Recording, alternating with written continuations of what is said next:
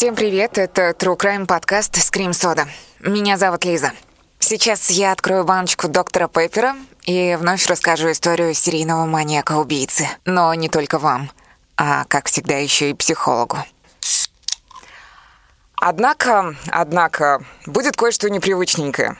Старые друзья подкаста будут крайне удивлены, потому что в этом пятом эпизоде вы не услышите Антона Шутова. Сори. Мне просто показалось, что у него не самый лучший период в жизни, и ему нужно отдохнуть от этой темы. Сегодня я решила вас познакомить с девушкой, которая называет себя Шерлоком Холмсом в юбке от мира психотерапии. И ее зовут Ольга Косачева. Оль, привет. Привет, Лиза. Я тебе скоро поведаю подробности очередного кровавого кейса, но уже сейчас хочется спросить, э, ты когда-нибудь взаимодействовала с маньяками настоящими? Ну, личного контакта, к моему большому счастью, у меня с ними не было. А по работе тоже никаким образом не пересекалась? Ну, прям вот э, работать с кейсами не приходилось, но людей с э, социопатическими, прям яркими чертами мне доводилось встречать включая своих клиентов. Ты в силу этики, да, психотерапевта не можешь, э, даже не называя имен, рассказать какие-нибудь подробности о взаимодействии с ними? Ну, наверное, какие-то совсем общие вещи я могу сказать. К примеру, это люди, которые утверждали, что издевательство над другими людьми является ну, совершенно естественной и необходимой частью развития человека. Издевательство над животными, вот я прям вспоминаю сейчас разные случаи. Причем, ну, такие действительно, если описывать, они достаточно красочные. Когда слышишь это, сидя в кресле с клиентом, ну, напротив, да, возникает ощущение, что да, здесь действительно что-то очень глубинно не так, что-то там произошло. Угу. Думаю, мы чуть позже обсудим это поподробнее. А сейчас поехали.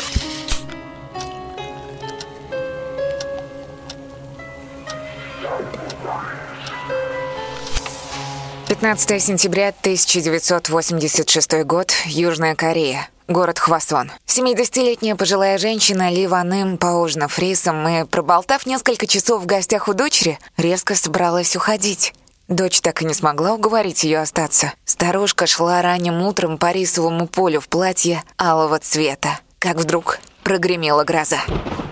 Город Хвасон окутал сильный ливень. Чтобы не промокнуть до нитки, Ливан им ускорила шаг, насколько могла в свои 70 лет. Наверное, во время тяжелой дороги домой она думала о будущем, о том, что ждет ее дочь и внуков в этой нестабильной стране с новой конституцией. В стране, которая мечется между авторитаризмом и демократией. Хорошо, что в тот момент Южная Корея приходила в себя, благодаря стабильному росту экономики. Но что будет завтра? А завтра у 70-летней Ливан им уже не будет. 19 сентября 1986 года ее изуродованное каким-то острым предметом тело найдут на пастбище со следами удушения и изнасилования. Руки и ноги старушки будут перекрещены и связаны. Так что же привлекло в ней маньяка?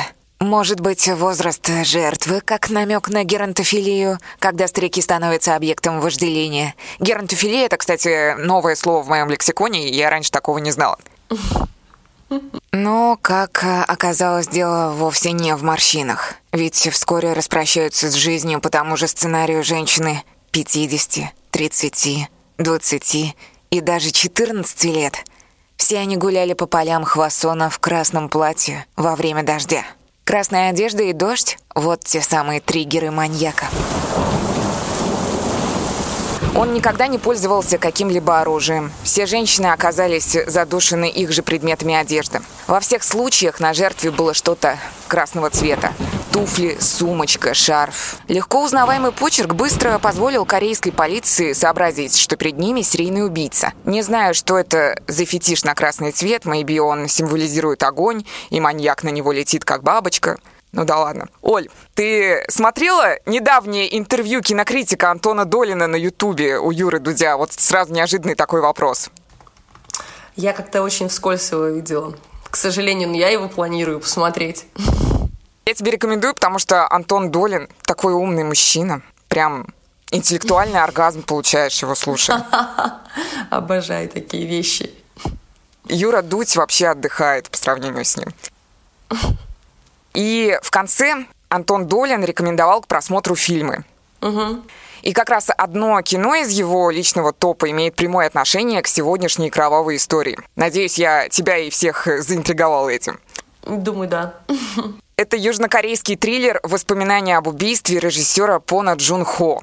Этот фильм не только Долину, к слову, понравился, как я потом выяснила, но еще и он попал в список лучших, по мнению Квентина Тарантино. Режиссера этой картины, Пона Джунхо, вы можете знать э, по фильму «Паразиты», который взял Оскар в 2019 году. Угу. Я посмотрела фильм «Воспоминания об убийстве» и могу сказать, что вот на данный момент это единственный триллер про маньяка для меня, после которого мне не захотелось впасть в депрессию, и фильм прошел на одном дыхании. Во многом потому, что там мало насилия и расчлененки. Режиссер «Паразитов» и «Воспоминания об убийстве» умеет все-таки подать даже жесткую историю с юмором, и ничего общего там нельзя найти с грузом 200 Балабанова, к счастью. Я надеюсь, конечно, что даже после прослушивания этого эпизода «Скрим-своды» спойлеры сегодняшние никому более не причинят, но если вы опасаетесь, конечно же, выключайте прямо сейчас этот подкаст и смотрите сначала фильм.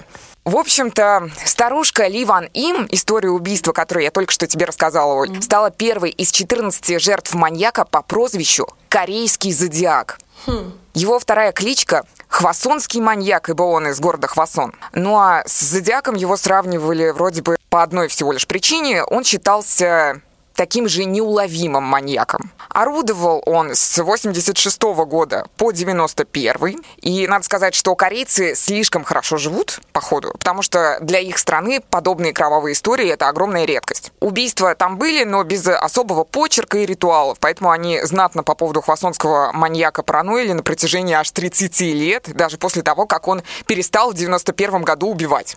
В 91 году корейский зодиак куда-то пропадает, как я уже и сказала, а молва о нем продолжает литься рекой в СМИ и в кино. Однако настоящее имя этого серийного маньяка мир узнал совсем недавно. Отгадай, когда? Допустим, пару лет назад. Нет, вот прям перед встречей того самого коронавирусного 2020 в 2019 в прошлом году. Да. Прям совсем недавно. Угу. Символично. В 2019 году как раз-таки Пон Джун Хо, если мне не изменяет э, память, взял Оскар за фильм «Паразиты». Угу. Подарочек да. ему двойной. Его я, кстати, смотрела. Тоже рекомендуешь? Специфический, но да, есть над чем задуматься. Интересные процессы работы человеческой психики. К слову, воспоминания об убийстве вышли в 2003 году. Соответственно, на момент съемок реальное имя серийного убийцы вообще никто не знал, в том числе и режиссер. Никто не имел представления о его внешности, но кое в чем режиссер Пон Джун Хо не ошибся, по-моему. В фильме э, маленькую девочку, которая видела лицо маньяка, спрашивает один из героев. Как он выглядел? Ну, ну, обыкновенно. Как это? Как обычный человек. И через эту девочку Пон Джун Хо, режиссер, по-моему, пророчески отвечает. И я уже видела его лицо, потому что в 2019 году его нашли. У него действительно обычное южнокорейское лицо, он не супер брутальный мужик. Он не красавчик из кей-поп-группы BTS. Среднестатистический такой житель города Хвасон. Угу. И имя его Ли Чун Дже. Ли Чун Дже. Надеюсь, я его запомню и смогу выговаривать дальше. К сожалению, у меня крайне мало инфы о его бэкграунде, так что, Оль, тебе придется напрячься. какие-нибудь оригинальные домыслы найти. В общем, о том, в какой семье он вырос, я не знаю, с кем общался, тоже не знаю. Все попытки откопать факты его биографии по тегам детства хвасонского маньяка оказались тщетными. Возможно, проблема в том, что я просто не умею гуглить, в чем я сильно сомневаюсь. На корейском. Ну, на корейском уж точно. Хотя я пыталась. Я пыталась. Сорян. Могу сказать точно только то, что Ли Чун Дже, хвасонский маньяк, хотя бы раз в детстве ел собак, ведь все-таки это Южная Корея. Шуточки да. за 10. Да. И еще во время подготовки к этому эпизоду подкаста меня выбесил один момент. Его жестокость по отношению к женщинам пытаются объяснить все время, вот куда бы я ни зашла, через политическую и экономическую ситуацию в стране. Ага. Вот все, кому не лень. Мол, э, во второй половине 1980-х Корею лихорадила, она только начала выбираться из бездны нищеты, была измучена продолжительными политическими кризисами и, по сути, диктаторскими режимами, и лишь в 87 году, после восьми лет бесконечных протестных акций, Южная Корея встала на демократические рельсы. Таким образом, интернет-философы клонят к тому, что появление хвасонского маньяка — это ответная реакция на жопу, через которую прошла страна. Отличная попытка, мне кажется, просто. Все притянуто за уши. Слишком высокопарно звучит теория о том, что красный цвет одежды — это символ социал-демократии. Ну, честно, ребят. Думаю, все-таки этот фетиш связан с его личной жизнью и детством, которое под покровом тайны остается на данный момент. Наверное, если есть связь с политической ситуацией в стране, то должно быть хотя бы еще пара десятков таких маньяков-убийц, чтобы как-то можно было все-таки связать это с тем, что это преимущественно внешние обстоятельства, повлиявшие на такое поведение человека. Ведь они влияли на всех жителей страны. Вот, и я к тому же вообще прочитал мои мысли просто. Почерк хвасонского маньяка — это не только удушение, изнасилование и связывание, как казалось. Например, 25-летняя Квон Джунбо была не только изнасилована и задушена чулками, которыми он ей потом и рот заткнул, то есть использовал как кляп. Ее нашли еще и с трусами на голове. А вишенка на торте, по-моему, это история 50-летней Анджи Сун. Эта бабушка вышла из автобуса. Корейский зодиак ее выследил, а он так многих жертв, кстати, после их автобусных поездок выслеживал. И пока она шла домой, он ее и захватил.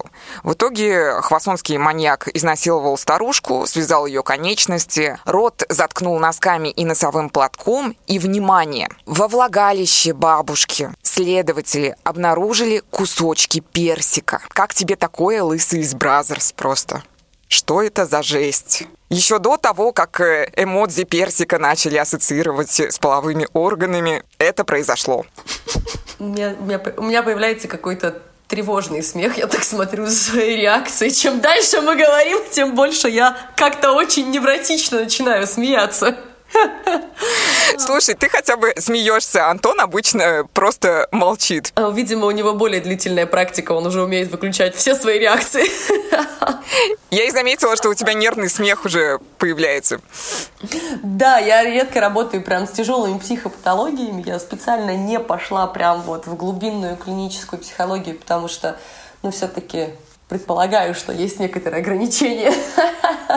С чем человек может справляться? Мужчины в психиатрии, они гораздо более устойчивы, чем женщины, надо признать. Угу. Ну, как бы мы чаще видим такие кейсы. Но, конечно, описание этого серийного маньяка, это ты, ты подыскала, мне кажется, специально под наш подкаст самый интересный случай. Я слушала предыдущие, и они не вызывали у меня столько реакции. Просто в директ начали писать люди, угу. много приятных слов, фидбэков, э, спасибо им большое. И один из пунктов, что можно было бы улучшить угу. для моей целевой аудитории, угу. это чуть-чуть больше и подробнее рассказывать о жести, которая происходила в рамках этой истории. Понятно, то есть люди, люди хотят зарисовки. Я, когда еще не работала в данном направлении, всегда интересовалась тем, почему людям так нравятся фильмы типа «Пилы» или там «Техасская резня бензопилой», какая-то вот э, жесть расчлененка, ты об этом тоже говорила в одном из подкастов. Ну, я потом поняла, что это такой своеобразный способ э, статистического проживания страха, да, то есть, ну, мы сами себя заставляем прожить какие-то эмоции, когда их у нас много, и встречаясь таким способом, с этими эмоциями, мы позволяем себе прожить их в безопасном варианте. Мы же сидим дома. Да, но у меня немного другая мотивация. Я догадываюсь. Какая у тебя мотивация? Мне хочется в рамках э, этих историй, во-первых, удостовериться в том, что люди сделали либо выбор, потому что он у них был, пойти той дорогой кровавой, угу. либо все-таки у них была настолько тяжелая судьба, угу. что угу. обвинять их нельзя угу. в сложившихся обстоятельствах. Короче, я не хочу жить в мире, в котором меня бы окружали злодеи. Я хочу жить в мире, в котором меня будут окружать люди, у которых есть шанс на исправление, потому что они просто другого пути пока не видят. То есть у тебя такой исследовательский познавательный интерес. Это своего рода, на английском это было бы поиск, как это search of salvation, да, такой поиск освобождения для этой идеи внутри себя. Да, интересный. Потому что мне очень тяжело. Мне очень тяжело переживать свою агрессию внутреннюю по отношению к людям, которые меня обижают. Mm-hmm. Я не хочу к ним относиться плохо. Я понимаю, что они так поступают э, не потому, что мир вокруг меня... По своим личным причинам. Да. Не потому, что мир вокруг меня крутится, и они именно мне хотят сделать больно. Mm-hmm. Но психика моя работает именно по такому принципу. Ну, есть такая тонкая грань того, как выбирают жертву уже, да? То есть мы можем говорить о том, что были исследования в рамках психопатологии и исследовали как раз маньяков на предмет того, как они выбирают жертву. Я сейчас не вспомню точно, что это было за исследование и чье. Можно потом поискать и сделать сноску. Но они смотрели, предлагали маньякам отсмотреть э, ленту, как заходят э, люди в торговый центр, и потом э, спрашивали, кого бы они выбрали жертвами. И люди, совершавшие серийные убийства или, ну, хотя бы несколько убийств, они обычно выбирали одних и тех же людей. Это было очень удивительно и очень тревожно. То есть есть какое-то соотнесение того, как человек себя ведет, транслирует и почему он становится этой жертвой. А иногда это просто дело случая, вроде красного платья и походы в неудачном месте. Ага. Все-таки внешние факторы, как красное платье и дождь, они превалируют? Или, ну как ты думаешь, может быть, их недостаточно? Может быть, не только красное платье, но еще и блеск особый в глазах жертвы повлиял на то, что она стала таковой? Ну, мне кажется, это совокупность факторов. Нельзя сказать, что все женщины, вышедшие в тот день в красном платье, стали бы жертвами. Он же выбирает какую-то одну. И явно понятно, что у них нет какой-то системы, как происходит это убийство в плане дней или еще чего-то. То есть он может ездить на этом автобусе каждый день, высматривая жертву, но только одна или две подходят там в месяц, допустим. Угу. То есть он ищет определенный типаж, он ищет что-то, что должно в нем получить отклик. Это его субъективное переживание жертвы. Uh-huh. То есть, я не знаю, усталость в глазах или, может быть, потерянность, какая-то легкая... Не знаю, меня красный цвет прям вот вызывает у меня много интереса. Юнг э, говорил о том, что в коллективном бессознательном очень много первичных психических образов. И он называл их архетипами. И очень многие из этих архетипов, они были связаны с цветами в том числе. В дальнейшем мы о них рассуждали в цветовой гамме в том числе. И мне кажется, красный ассоциируется связь с окружающим миром в формате наслаждения, да, если мы говорим про такую базовую потребность, да, про страсть. Он также ассоциируется с силой, но тогда это будет перверсивная сила, как вот в образе маньяка и насильника. Ведь это всегда сила через слабость, сила через страх быть раскрытым, или наоборот, через идею того, что ну, ты умнее всех, ты сильнее всех, ты мало того, что делаешь что-то, так тебя еще и найти не могут, и никто не знает, кто ты, ты живешь годами, наслаждаясь этим секретом. То есть жертвы — это все равно слабый человек, слабый духом по крайней мере, внешне себя так проявляющий? Ух, нет, не уверена я в этом. Мне кажется, что наоборот, может быть совсем по-другому. Очень часто говорят, что в абьюзе, например, да, если человек попадает под насилие, абьюзер, он на самом деле испытывает себя как слабого, и поэтому переживает себя как слабый человек, и поэтому ищет такой извращенный способ ощутить собственную силу. Но жертва определенно человек, который по какой-то причине становится жертвой. Но здесь очень тонкая грань, я сразу скажу. Психология жертвы — это один из из вопросов, но если мы будем говорить о нем во всеуслышание, меня точно закидают помидорами. Ты боишься? Нет, просто не хочу быть политнекорректной в наше время. Я бы сказала, слишком тонкое лезвие, и э, если не иметь возможности потом раскрыть свою точку зрения, да, то люди могут думать, что мы обвиняем жертву, но мы лишь говорим о том, что есть предпосылки. Они не всегда являются стопроцентными, но они присутствуют. Почему одна женщина становится жертвой, а другая нет? Ты меня этим спичем навела на мысль, которая стала для меня откровением. То, что, возможно, жертва вот с этой грустью в глазах сама подсознательно хочет стать жертвой, потому что она доводит внутренне себя, как одна из версий. Ну, во мне тоже находит отклик то, что ты говоришь. То есть мы можем говорить и рассуждать об этом, но мы не можем утвердить это сто процентов, и это сложно подтвердить эмпирическим путем. Почему, собственно, психология жертвы или рассуждения на эту тему, они достаточно такие спекулятивные, да, то есть мы предполагаем механизмы, но измерить их и убедиться в этом достаточно трудно, потому что субъективное переживание себя как жертвы в жизни, неудовлетворенность жизнью, растоптанность своего внутреннего там самоценности, своего внутреннего мира, собственно собственным внутренним критиком, может быть ранний опыт насилия в жизни этих людей, может быть э, тяжелый опыт встречи с аниме и анимус, да, с мужским, э, с мужской частью своей психики, с тем, что называется анимус. И, соответственно, потом попадание под насилие. Я думала сначала про аниме, вообще не знакома была с этим термином. Сразу же сасные и куны у меня в голове промелькнули. В общем-то, вернемся к нашим вагинам, к сожалению. Поехали обратно к персикам.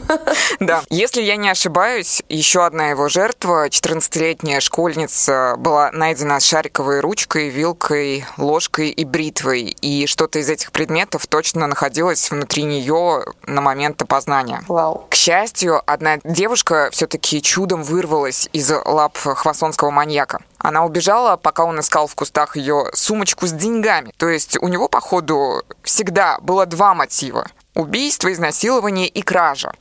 Кроме девушки, помог расследованию и водитель автобуса. Он описал хвасонского маньяка как типичного гопника. Говорит, молодой человек закинул грязные ботинки на место для багажа и дерзко попросил у водителя зажигалку. Свидетель отметил, что его ногти были накрашены розовым лаком, но на самом деле они были в крови жертвы. Это насколько должно быть зрение плохим, чтобы перепутать кровь э, с розовым лаком? Ну да ладно. После этой зацепки о маньяке не было слышно вплоть э, до настоящего времени. И, по словам потерпевших, преступником был худощавый мужчина 25 лет, ростом от 165 до 170 сантиметров, с коротко стриженными волосами, спортивного телосложения, без двойных век и с острым носом. То есть среднестатистический корейский мужик. Корейский парень, да. Обычный человек. Также они говорили, что у него мягкие руки, а в фильме «Воспоминания об убийстве» вообще проводится аналогия с женскими руками, что они были настолько мягкими какими-то.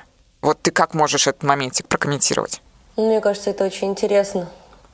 Ну, может быть, это скорее как раз про нераскрытую мужскую суть, да, про вот этот самый аниму и анимус, о котором говорит Юнг. Архетипические структуры мужского и женского, как инь-янь в восточной философии. То есть мужчина, которого нет понимания собственной силы, он как бы не мужественен в своей сути. И тогда вот эти женские нежные руки, это очень хорошо совмещается с его образом. И тогда такой перверсивный, теневой, как мы сказали бы по Юнгу, способ проживания своего, ну, своей мужской сути через насилие. Это прям тень по Юнгу.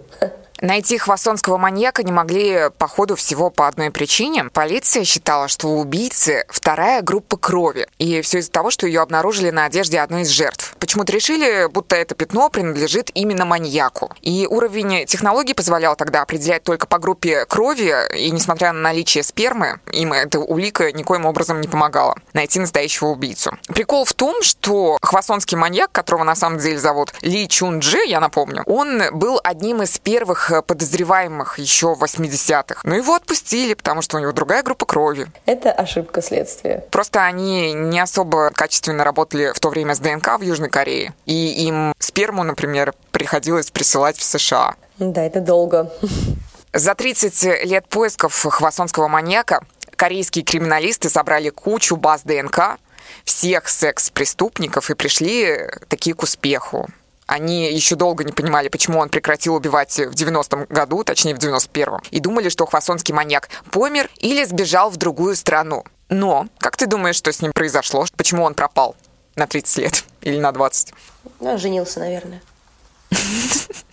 Ну да, он, конечно, женился, о чем я скоро тебе подробно расскажу. Серьезно? Да, Ну, Я так и думала.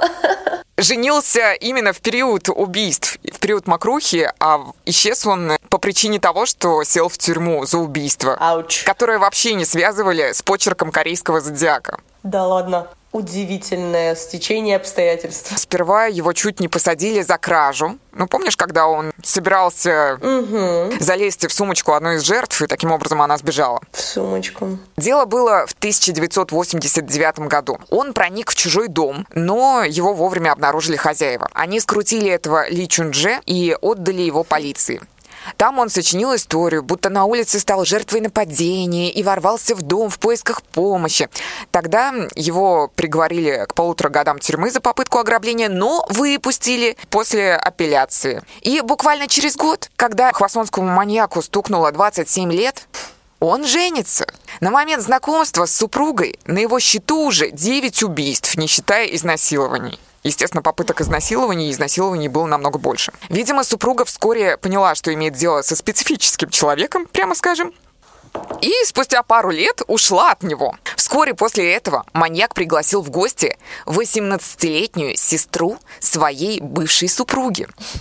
Та почему-то согласилась. Он напоил ее снотворным, изнасиловал, убил и спрятал тело. А потом отправился к тестю помогать искать его дочь. Хе-хей. Очень люблю психопатологию. Но кто еще сможет так спокойно все это сделать? Я думала, ты сейчас скажешь, ну кто еще сможет так весело об этом рассказать, как ты, Лиза? Это был бы второй мой комментарий. Потом пошел к тестю пить чай и искать э, пропавшую дочь. Ну да. Ли Чун Дже всячески пытался направить следствие к версии похищения, но в тот раз запутать полицию не удалось, и спустя несколько дней он признался в убийстве сестры бывшей жены, и в мае 94 года его приговорили таки к смертной казни, позднее замененной на пожизненное заключение с правом досрочного освобождения через 20 лет. Правда, Ли Чун Дже не понесет никакого наказания за свои злодеяния, несмотря на то, что его раскрыли в 2019 году. Дело в том, что в конце 80-х и в начале 90-х э, в стране, Южная Корея, действовал срок давности по совершенным убийствам. Он составлял 15 лет. Потом его увеличивали, а в 2015 году и вовсе отменили. Но закон обратной силы не имеет, поэтому в отношении Ли Чунже срок давности за его зверство вышел еще в 2006. К нашему огромному счастью, и в первую очередь к счастью южнокорейцев, из тюрьмы он все равно... Он не дожил до освобождения. Не, дожил. Он просто не выйдет из тюрьмы, потому как сел пожизненно за убийство сестры бывшей жены. Повезло населению Южной Кореи. Еще хочется напомнить себе о том, что он связывал своих жертв. Это, наверное, как-то связано, извините за тавтологию, с искусством шибари или шибари. Я слышала о таком. Я тоже почему-то думала про шибари. Правда, оно японское, но... Да, но японское, но это же очень специфические узлы и специфический способ связывания. Это действительно было так? Или это было просто связывание? Обращусь опять же к фильму Пона Джун Хо. По моей памяти, там было все довольно-таки эстетично связано. Возможно, художники по костюмам поработали на славу. Фотографий с мест э, убийств я не видела, к счастью. Честно, к счастью. Честно, к счастью. Ну да, это было бы чересчур красочным. Интересно, что его побудило к таким э, убийствам.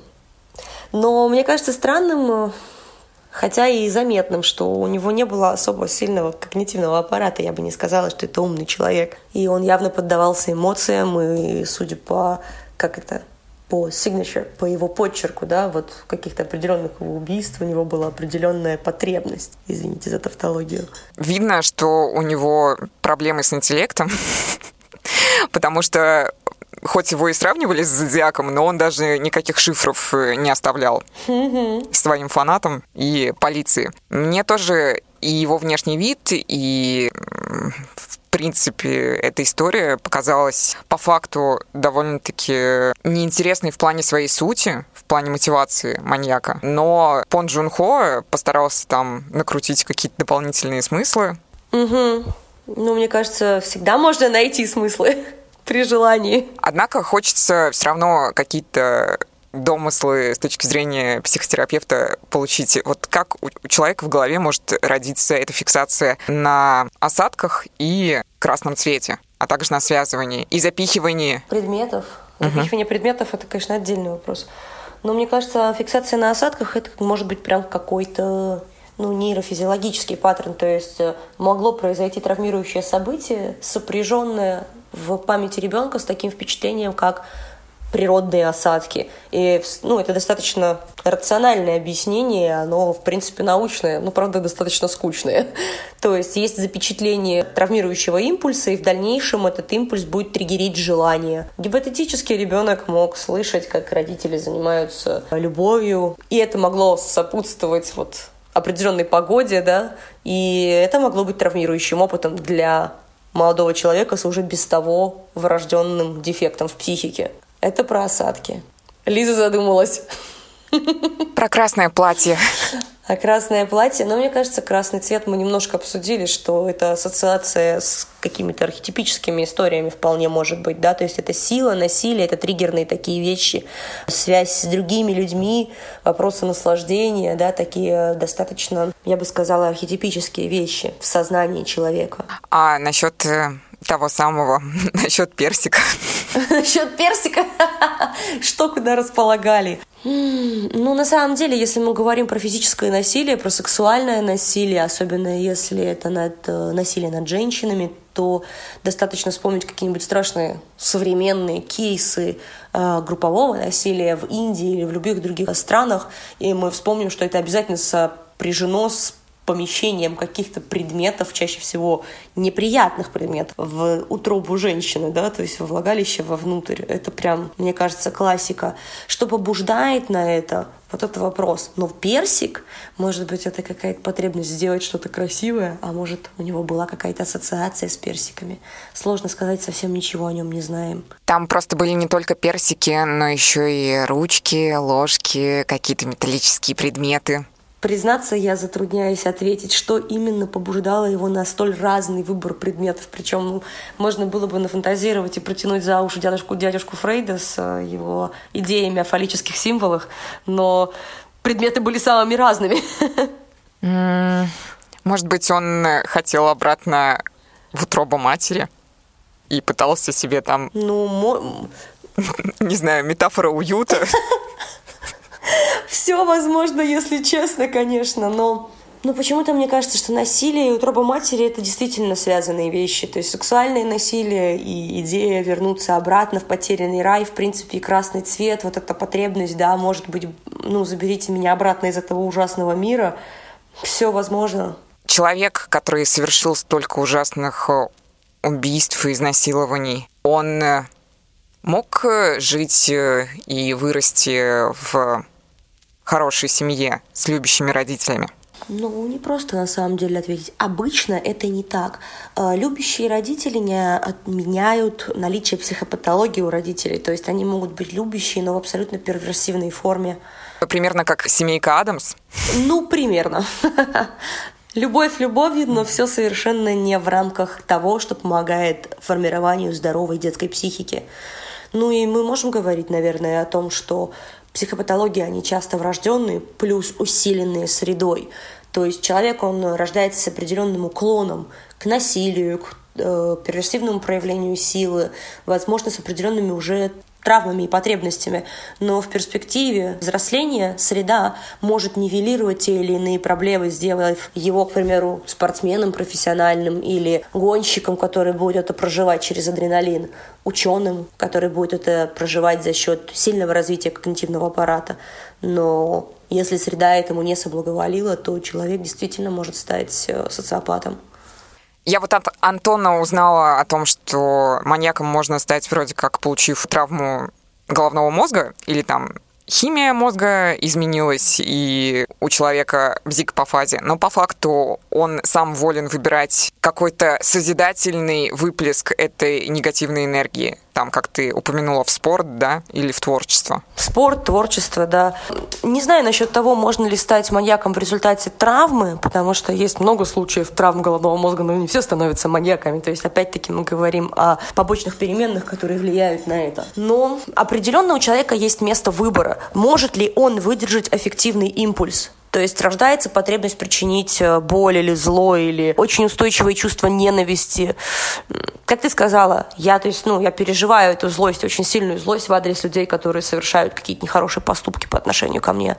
И здоровый человек, психически устойчивый, он может выдержать эффект, то есть момент эмоциональный, э, сильный, заряженный момент, когда вот эти вот э, наши базовой энергии, которые Фрейд называл либидо и морбидо, да, то есть энергии, которые движут человеком, энергии жизни внутри человеческого организма, когда они очень сильно активируются, поднимаются, есть очень сильный выплеск гормонов, и может ли система себя регулировать, достаточно ли сильная нервная система, присутствует ли устойчивый когнитивный аппарат, который может контролировать эти процессы и так далее. Но здесь, получается, нарушена структура суперэго, тот, кто контролирует, или, возможно, это суперэго было настолько давлеющим, что в какой-то момент момент, э, то, что называется ид э, в психоанализе, да, то есть вот эта базовая животная часть сознания, которая подавлена всегда, да, она, ну, вырывается наружу в самом деструктивном и перверсивном варианте. Если честно, мне э, хочется все равно для подкаста, потому что я сама подкасты слушаю, и слушаю на не только true crime тематику, а в основном на тематику личных, там, каких-то человеческих э, историй, их внутренних переживаний. И мне, как э, целевой аудитории таких подкастов, э, хочется тоже, может быть, приоткрыть завесу некоторых вещей, историй, которые ты наблюдала. Может быть, похожих. Может быть, эта история тебя вдохновила на воспоминания из своей профессиональной практики.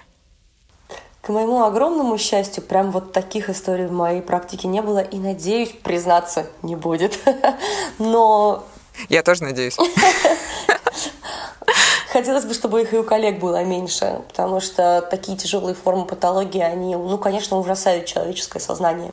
Был один случай, когда вот клиент часто говорил одну и ту же идею, что людей с э, инвалидностями не должно быть что не должен быть человек, которого, ну, то есть не имеет права существовать ничего несовершенного в этом мире в глазах этого человека.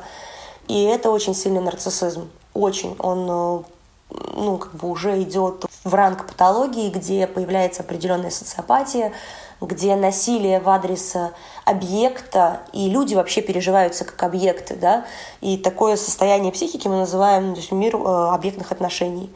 И мы можем говорить о том, что человек не воспринимает других людей как живых людей. Он видит их только как объекты удовлетворения собственных желаний или мешающие удовлетворению собственных желаний.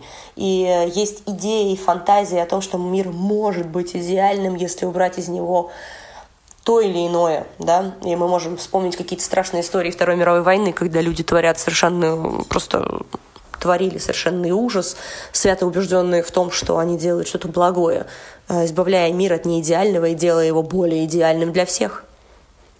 Почему-то меня наталкивает эта история именно на такое размышление, если честно.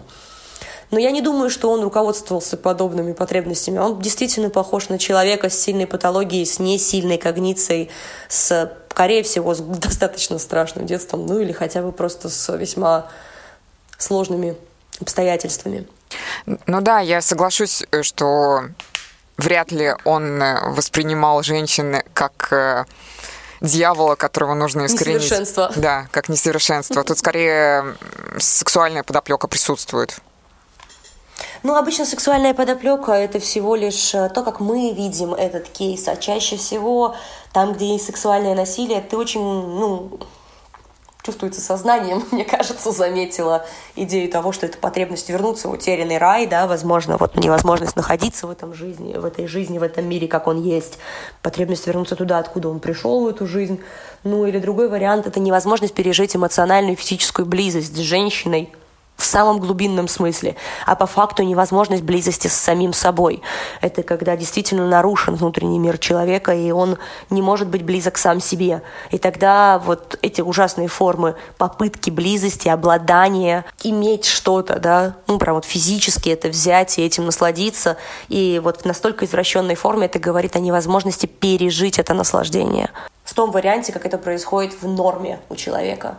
Ты упоминала клиента, который считал, что инвалид недостоин жизни. Были ли истории, когда человек с подобными мыслями приходил к другим выводам впоследствии? Ну, конечно, в процессе терапии, при длительной терапии, при глубокой работе человек э, неминуемо переживет, э, ну, не так я бы сказала, наверное, не неминуемо, а чаще всего способен пережить, если он не совершал непосредственно каких-то сильно насильственных актов, да, которые идут в разрез с здоровой психикой, но у него были эти мысли и убеждения, то убеждения и мысли он может поменять, изменив свое восприятие собственного опыта и то, что сформировало такие убеждения.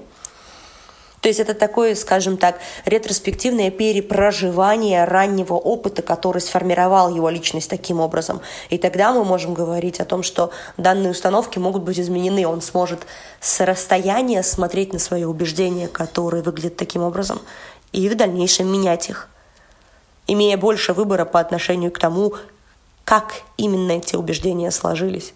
Чаще всего это возможно изменить прочитала книгу. Блин, сейчас не скажу, как она называется, но она у меня есть в Инстаграме. Я нигде таких ужасов о детстве маньяков больше не читала. Что это за книга? Говорят, серийные убийцы. Пять историй маньяков. Джоэл Норрис. Как ни странно, эта книга читается на одном дыхании. Как и все ужасы. Люди, которые, в принципе, умеют сопереживать, они начинают сопереживать маньякам, как это не ужасно, потому что у них просто отвратительное детство. По крайней мере, я говорю про тех, которые упомянуты в этой книге. Я не знаю маньяков, но я знаю кейсы людей с отвратительным детством, но они не становятся маньяками. Вот это да, в моей практике таких людей, ну, их немало, к моему глубокому сожалению. И детство бывает самым страшным, но люди далеко не всегда становятся маньяками и убийцами. Я знаю прекрасных психотерапевтов, прекрасных, которые прошли очень э, глубокий путь работы над собой. Я прям, ну, знаю реально таких людей, у которых было сексуальное физическое насилие, у которых была инцестуозность в семье, да, то есть это было насилие физическое в рамках одной крови, да. Это вообще очень травмирующие для психики процессы. Но люди, пройдя через этот ужас, э, причем там и ранние утраты родителей, и даже детские дома, и насилие какое-то в рамках системы, системы, да, то есть, ну, как сказать, когда мы попадаем в большую систему, да, когда детей перебрасывают из одного места в другое, и люди не становятся маньяками.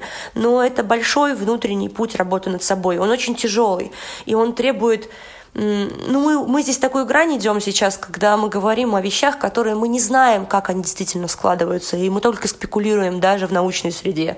Мы можем говорить о системных проблемах в психике, о том, что есть какие-то психогенетические предрасположенности, да, то есть в роду были какие-то особенности. Почему вот этот человек, пройдя через адский ад, становится врачом, помогающим другим людям и способным выдерживать колоссальное психическое напряжение ввиду того, что у него был такой тяжелый травмирующий опыт, а другой человек просто становится социопатом, маньяком, убийцей и просто насилует и режет других людей.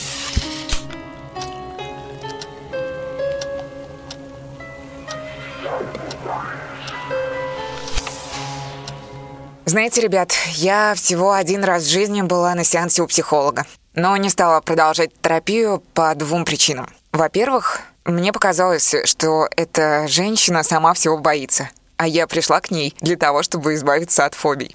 И думаю, если бы я ей тогда рассказала историю хвостонского маньяка, она бы вообще этот день не пережила. А во-вторых, мне было тупо лень искать э, другого специалиста. Но наш первый разговор с Олей Косачевой, с психотерапевтом Олей Косачевой, мне сейчас понравился. Во-первых, я не заметила, как пролетело время. Мне было очень легко с ней общаться. Во-вторых, мне кажется, что она храбрая, потому что у нее довольно-таки позитивные были всегда высказывания, а позитив и храбрость э, для меня — это синонимичные понятия. И, кстати, в конце нашего диалога с Олей я порекомендовала ей и рекомендую сейчас вам посмотреть э, сериал Netflix «N with N-E», что переводится «N с двумя N». Это про девочку с рыжими волосами, которая прошла через кучу испытаний в детском доме. Но ее воображение, ее фантазия и ее выбор — делает э, сказку из ее главы былью. И эта рекомендация как раз-таки относится к месседжу Оли о том, что она знает кучу людей, прошедших через э, полное говнище, но они выбрали быть как Н, а не как маньяк. А еще я рекомендую вам быть э, подписанными на Инстаграм скрим нижнее подчеркивание сода нижнее подчеркивание подкаст, потому что скоро у нас розыгрыш. В ближайшем будущем там появится пост о розыгрыше фигурки Фанка Поп. Вы стопроцентно видели какого-нибудь маленького Гарри Поттера с квадратной головой и глазами-бусинками. Так вот, это игрушки по мотивам фильмов, игр, и, скорее всего, это будет на какую-то зловещую тему. А пока я стараюсь, выбираю для вас что-нибудь крутое из серии Фанка Поп. И это был последний эпизод Скрим-соды в 2020 году, не пугайтесь. Так что не пейте там без меня вкусную газировку. И ждите в 2021 еще больше крутых историй в подкасте Scream Soda, который мы выложим, как всегда, на Яндекс Музыке, Apple Podcast, Google Podcast, CastBox и на других платформах. Хорошо, что хвасонский маньяк всегда будет сидеть в тюрьме, несмотря на свою страсть к красному. Дедушка Мороз и Санта-Клаус не находятся в зоне риска, несмотря на свои предпочтения в одежде. С наступающим вас! Пусть все ужасы останутся только в кинотеатрах, книгах и консолях. Услышимся!